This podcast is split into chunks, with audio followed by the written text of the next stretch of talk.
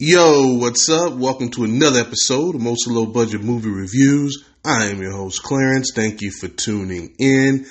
In today's episode, I'm going to do something a little different. I think I'm going to start a new series and kind of lighten things up a little bit.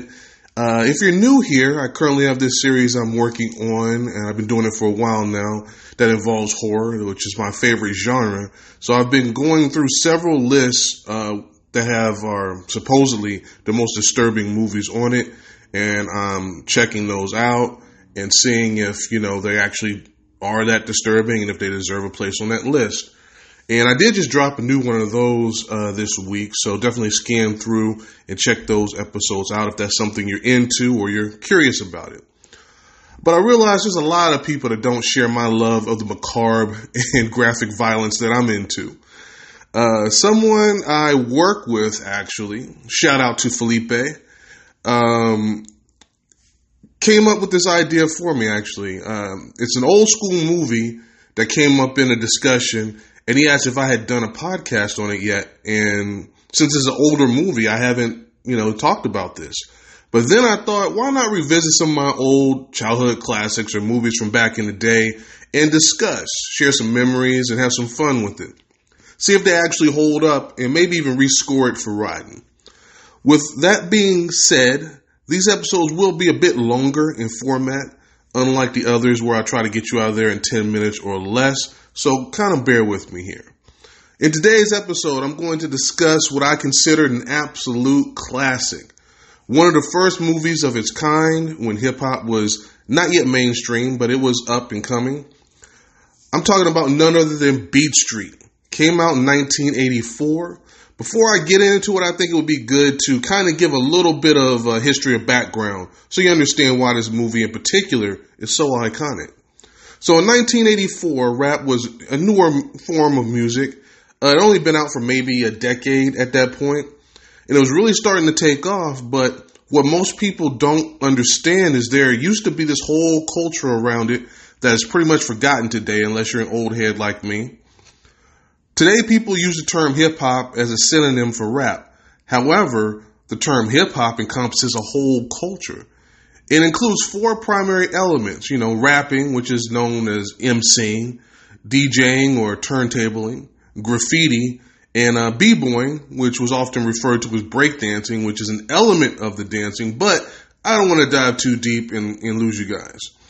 Now, at this time, a lot of studios were trying to just jump on the bandwagon once they saw how successful and popular they were becoming and rush these movies out, some of which I will go over in another episode. Now, a purist may prefer a movie called Wild Style. That came out the previous year and encompasses all these elements as well. However, Beat Street for me was superior. The acting, the story, the theme integration were all better. So what was this one about?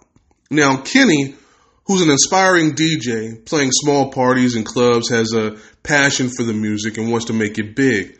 The younger brother, Lee, he's a b-boy, and he has a part of this crew uh, that battles all over the city, and he has a real good time doing that. And finally, we have Ramon, who is a graffiti artist, and nothing pleases him more than seeing his art all over the city. Except the brand new white train, of course, to tag. Oh, and they do have this other friend that's just a wannabe manager uh, for Kenny, who really isn't all that integral to the story, so I, that's why I didn't include him. But he's one of the friends as well. Now, it's mostly centered around Kenny since he is the closest to achieving his goals career-wise, which is playing in the hottest club in Manhattan. Throughout the first two acts, we get a look into their lives and see their small victories that they attain, you know, as they're going through, you know, their everyday lives. There are several situations where each element of hip-hop is kind of highlighted, and you get to learn more and understand uh, that element of the culture. Extended scenes of Lee and his crew battling are very well done, and seeing how Ramon preps for tags, the way that he that they do that, which mm-hmm. at that point I didn't know how they mapped out how they were going to do these big mural tags that they usually do around the city. Um, and Ramon is actually the other real primary player here. All he really cares about is his art. And at that time, graffiti wasn't really considered art outside of those circles. So there really wasn't anything for him to do with it professionally. But he took great pride in seeing his art all over the city by tagging these subway trains. He has a girlfriend and a child, and as you can imagine, he's a bit irresponsible with his focus only being on his art. Now, spoiler-free, tragedy does strike them as Kenny is about to achieve one of his major goals. And that's where I'm not going to go any further than that. The reason I think this one holds up so well that it really does define exactly what hip-hop is and the culture around it.